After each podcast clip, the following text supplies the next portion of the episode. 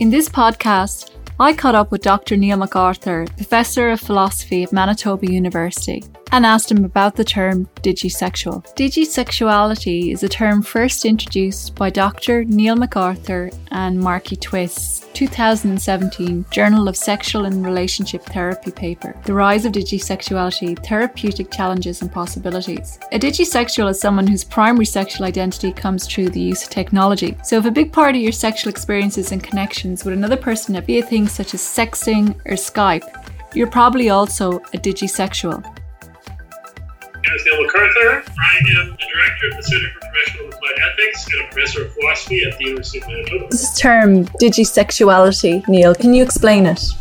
Of course, yes. So I'll just say that in general, I'm, a, I'm an ethicist and I'm, I'm, interested. I'm not a technologist by any means, so I'm interested in the ethical and social implications of technology. The term digisexuality was a term that Markie Twist and I have developed emerging from research on the impact of technology on people's relationships and specifically on people's identities. And we were noticing that, first of all, people forming very close attachments to their technology.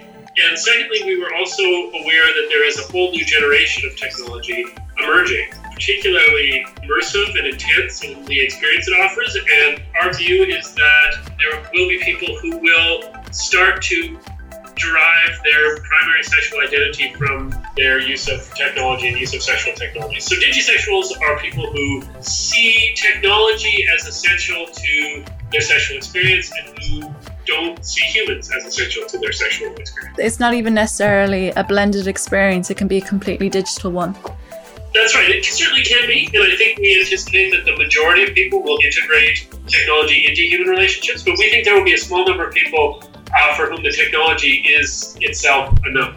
But my suspicion is it will be a small number, but nevertheless a significant one. So I, I think that when you look at other forms of alternative sexualities, whether it's kink or whatever, I mean, I, I, I often use the analogy of kink where, you know, lots of people are interested in it, lots of people dabble in it, I guess you'd say. But then there's a core group of people, of course, set of the population who see it as their primary sexual experience. And our speculation is pretty ungrounded, but I sort of anticipating maybe you'll see two or three percent of the population who identify as digisexuals. So the percentage is just like in well, we have all these subcultures also without digitization. Exactly, and so when you look at how these identities emerge and how they spread and what their rough prevalence is, I think you can. And, and when you look at just how widespread the use of technology is, I think you can probably you know, guess that it would come in around there. Why is there a moral panic over this, Neil, in your opinion? I think moral panic is a good term for it. I mean, people have anxieties around technology and new technologies, and people have anxieties around sex. And so when you put those two together, they end up being in a pretty potent combination, I guess. I'm still trying to decipher why people have such strong reactions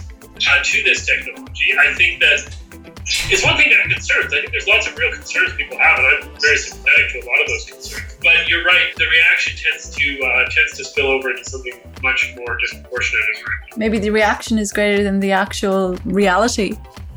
That's right, and I think these. I mean, first of all, these technologies are coming quite slowly. Uh, you know, technology always moves fast, but it's not like tomorrow everybody's going to abandon human relationships and just marry robots.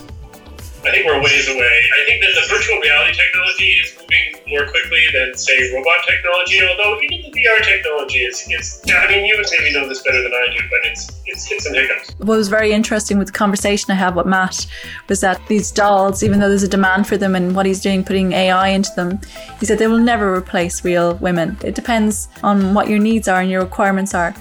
But let's kind of bring it back to, you know, what you were saying there about, you know, people marrying robots. What's the situation? I read there recently about some Japanese man had married actually a virtual character, a virtual, a virtual reality character. But we're, we're hearing stories coming out of Japan mostly, parts of Asia, maybe possibly even so, but it seems more so in Japan. But they're marrying robots and they're. From the stuff I've read, I think you can link it to some issues around, honestly, just the fact that you know, women enter into relationships, they're expected to have kids and drop out of the workforce. So a lot of women don't end up entering into relationships because they want careers or they've delayed being in relationships. And That leaves a lot of young men pretty lonely. So uh, I, I think that's you know definitely part of the dynamic there. And, you know, obviously Asia and Japan in particular, and Korea, as you say, are have always been on the cutting edge of technology. They have fewer maybe uh, hangups about uh, new technologies than we do and so it maybe makes sense they're also uh, more more willing to experiment. But things are changing. We're, we're entering into this time, as you said, where women are choosing career over family. This is the age we've kind of gone into. There's more women, let's say, in the workplace, and more of them are choosing financial independence over marriage and, and, and children. Yeah, yeah, that's right. And so I think you know, obviously, we should we should see that as a positive thing, and I think that you know that yeah, as you say, that's happening in, in our society as well. And I think that in general, as young people find their careers, whether they're men or women, more demanding and just find that relationships can be their priority, I do think that is partly what's driving uh, the use of these technologies for sure. But also, I think the technological adoption means there. We were talking about this morning. The social media addiction. It means people don't really have have a lot of time for other stuff that they they used to have for whatever that other stuff used to be. You know, sort of fit whatever you want in there. Yeah, no, that's right. And I I certainly am very sympathetic to people who who worry about the impact of technology um, sort of hauling out our social spaces. I think that's that's a real problem, and I wouldn't want to. Uh, you know, I, so my, my general view about digisexual technology is that it's it's good, and I'm very positive on it.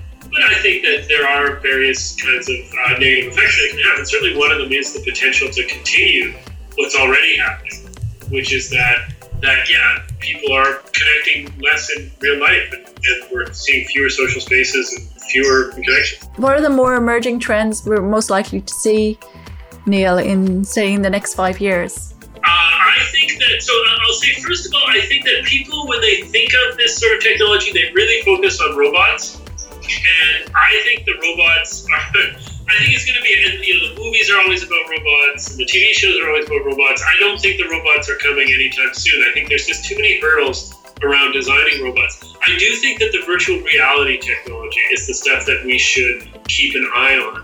And the, the one, the part of it that interests me, I mean, there's virtual reality porn, and it's honestly not very interesting. The virtual reality that interests me is these uh, sort of group spaces, I guess you'd say, various kinds of multi-user environments where people can interact and can now interact sexually. I think that I think that that's probably going to be uh, something that will happen fairly quickly and develop fairly quickly. And whether, and it will probably happen in conjunction with, uh, you may know the term teledildonics, these sort of haptic feedback devices that you can buy that you can link to your virtual reality and uh, and experience physical sensations when you're in virtual reality. So I think that I think that's the trend to keep. With virtual reality, you're completely Im- immersed in the world. You're not sharing your your your body or your hormones with someone else. So is this a biological thing that's kind of going to be replaced? You know, is it going to replace the biology? I don't think it will replace biology. I think it's going to supplement it. I think that it will provide a lot of people with outlets that they, they can't achieve in real life. I think that, you know, some people, I think, through virtual reality can connect with each other. I think that these sort of teledildonic technologies are tremendously useful in long distance relationships. Uh, you know, I always think of this as being something that will probably supplement real connection. Although, again, there are people who will prefer it and who may forego that real sort of biological connection.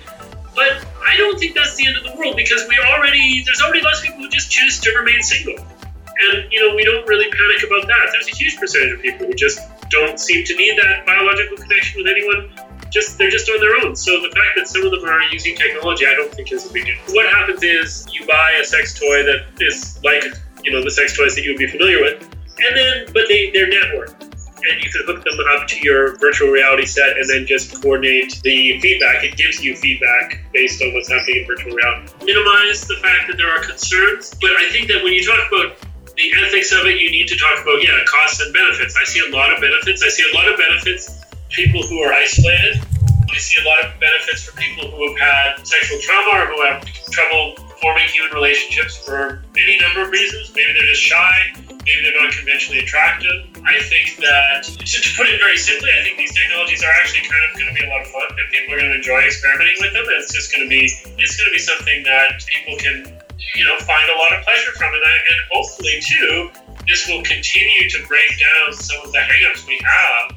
I mean, it won't if people continue to panic about it, but if people start to accept these kinds of technology, it'll start breaking down some of the hangups we have still about sex Negatively, though, I do think that um, you know, already pornography portrays women in a certain way, very stereotypical in terms of their personalities, in terms of their body types, and all that. And I think that at least initially, this technology is going to, you know, continue with that sort of pornification of, you know, how we view women. And I don't think that's a good thing at all.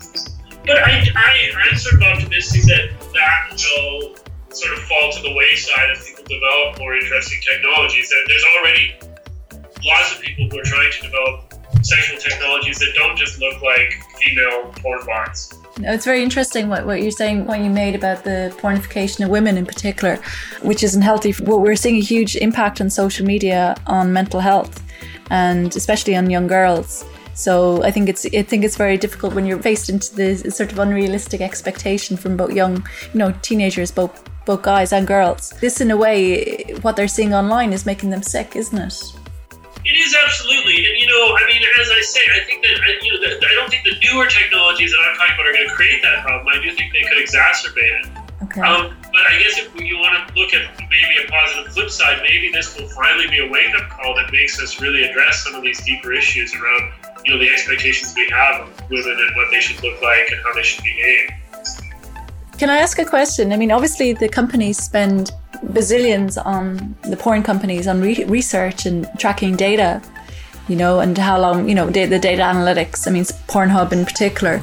If these companies also, they also, they know exactly what they're doing, and they also know it makes women ill. So where are the ethics with these companies and who controls that? Because the genie, it's like Pandora's box. Now anything goes with pornography. Who calls the shots with these people? Who wraps these people on the knuckles? Or are we just, we are just all victims to it and we, that's just it. We have to comply with our tech overlords who decide who are mostly coded and most of the stuff is done in Miami now. It's done by men for men. So why is it all, there's a massive imbalance. How can we how can we rectify this? Is it going to be possible? That's my question. I think I don't think it's going to be easy for sure. I think that the response is always going to have to be to just develop better products. I think that the, the, companies that exist now have their business model and their culture, and I don't think they're probably going to change until society forces them to just by changes in preferences. But I do think, I mean, here's one thing I will say about sex tech it isn't dominated by any of the big companies that dominate other forms of technology because they're just afraid to enter this space. And so right now, it actually, although there are certainly a few big players, relatively speaking, there isn't the same kind of oligopolistic, whatever you'd say, you know, control by a small number of companies. There's a lot of room for innovation and a lot of room for new players to enter the market. I, one of the challenges is that they, these companies have is that it's just very, very hard to raise money. That they, the venture capitalists won't touch anything that's related to uh, sex tech. And you know the the, uh, the big big trade shows are, are we've seen very capricious about who they allow to display. And so there isn't a support network for smaller, more innovative companies who are developing more interesting products. And so I think that if we could develop that kind of that kind of financial promotional infrastructure for some of these younger, more dynamic companies, then you would see more interesting technologies, and you would you wouldn't just see what the what the big pornography companies are producing. But isn't that a massive opportunity? It should be. It's a massive opportunity. Yeah, I think I think somebody if somebody can figure it out, I think somebody's gonna get wealthy. Hopefully that hopefully we won't just create a bunch of new monopolies. But what I would love to see is a dynamic industry. I think it's very possible, a dynamic industry with lots of small players and you know lots of alternative, you know, lots of uh, alternative designers. And there's room for all sorts of interesting things. We can just figure out how to get the money into the industry. And I, I know that one of the one of the issues is that the pension firms, and particularly I think the California teachers pension uh, requires that anywhere it puts its money uh, not be anything to do with sex, basically. And so, so none of these big venture capital firms that have backing from these pension companies can put any money into these companies. Of course, they all have pensions. they all have pension companies. Yeah, but still, there's there, there's a lot of room, for, as you said, for innovation and for women-driven companies and for a lot of new players to emerge in the space. You just need the right the right type of investors. I'm sure they're out there. They just need to group together. I think that's right. I think that's right. I think it just takes some some people to sort of make it happen within the industry. I, I don't understand, but I would love to see it happen because, as you say, I think there's. I mean, look. Here's one thing I will say. Already, uh, if you look at who uses sexual technology, that is to say, who uses sex toys, it's overwhelmingly women, and you know they're the market for sex toys. So all we need to do is get people to see that they are also potentially a huge, huge, huge part of the market for new sexual technology. And you will see companies that are led by women, that are designed by women, that are targeted. There you go now, listeners. There's a, there's a huge opportunity there. It's a massive area. The growing, I think the demographic group that's growing with the use of pornography also is women. Yeah, that's right. And, and I think that's that's because there's finally starting to be, you know, products that respond to their needs. That, that finally, it's sort of, a, I think, a virtuous circle is that finally some companies or some pornography producers are figuring out there's a market for something more than the crap, honestly, that they've been producing for decades. Yeah, it's a, it's. I suppose it's it's it, things take time to mature, and also people's sophisticated tastes also need to, to develop and emerge, don't they? That's true, and, but I also think the other big thing is one thing that affects women in particular is just stigma around some of this technology and around watching pornography and so on. And so I think you know one of the things I'm very interested in is how do we break down stigmas around sexual technology so that so that people, and in particular women, do feel comfortable using it. Do we start in school, Neil, or where, where does it begin? It's a good question. I think probably there is a role. I, I, think that one way or another, here's what I will say one way or another, sexual education in school is going to have to start really grappling with technology. And so, given that they're going to have to do that anyway, hopefully, yes, hopefully they can develop a, a sense that technology can be positive and, and you know promote some understanding around what counts as positive technologies and positive use of technologies. I think the broader culture can play a huge role too. I mean, I, I really, it's amazing to me how much television and uh, movies and so on that have been, and now, you know, Ian McEwan has a new novel, it's found its way into literature. Um, how many people are writing about sex and technology? And yet it is still kind of still locked into some of this very conventional moral panic kind of stuff. And it would be nice if we can normalize it a bit in the media as well. Why did this stigma around women happen? Is it because of the patriarchy, or was it the religious organizations? Yeah, that's a, that's a that's a good question. I think that you know we've had. It's funny when you look at how women have been portrayed in society. It changes. There's always patriarchy, but once upon a time in the 18th century, women were seen as sexual initiators, people with huge sexual appetites, and that was the concern. The concern was that there were women out there just wanting to seduce men left and right. And then in the 19th century, suddenly you shift to the more Victorian uh, view of women as totally desexualized, and, and now I think we've ended up kind of kind of muddled about it at all. Certainly, no, you know, we certainly don't have a perfect under, you know understanding of how to promote women's positive women's sexuality, but but we're kind of neither here nor there. We've got different paradigms, and I do think that as women have become more assertive in the workplace and in education and so on, it's, it's changed for the better, that's for sure. So wherever it came from, I do think it's breaking down, but I, that doesn't mean we need to be complacent. I think it still presents huge challenges. And as you say, I think the social media environment has really amped things up in a lot of ways. So it's really it's really a case of maybe time, Neil. I, I think so, although I don't think that it's going to happen accidentally. I think that we need to keep pushing for it. I think there's so many brave people who are out there trying to talk about sexuality, who are writing books about sexuality that are positive. I think the one thing you've seen in the last decade is sexualities and sexual identities that we would have once considered very weird or alternative starting to really emerge openly. I mean, not just gays and lesbians, but non monogamous people and kinky people are all sort of coming out of their own closets. And so I think that the more visibility we have around different kinds of alternative sexualities, the more we start to say, oh, I see, just because they're different doesn't mean there's anything wrong with them. Yeah, I think that that's going to promote understanding of the technology as a sexual identity as well.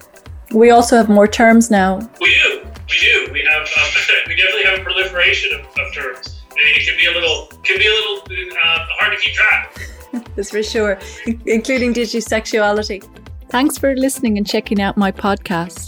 You can head over to Spotify and find my podcast there or on Apple iTunes. Subscribe to my podcast on my website. You can head over to www.inaom.io for further details.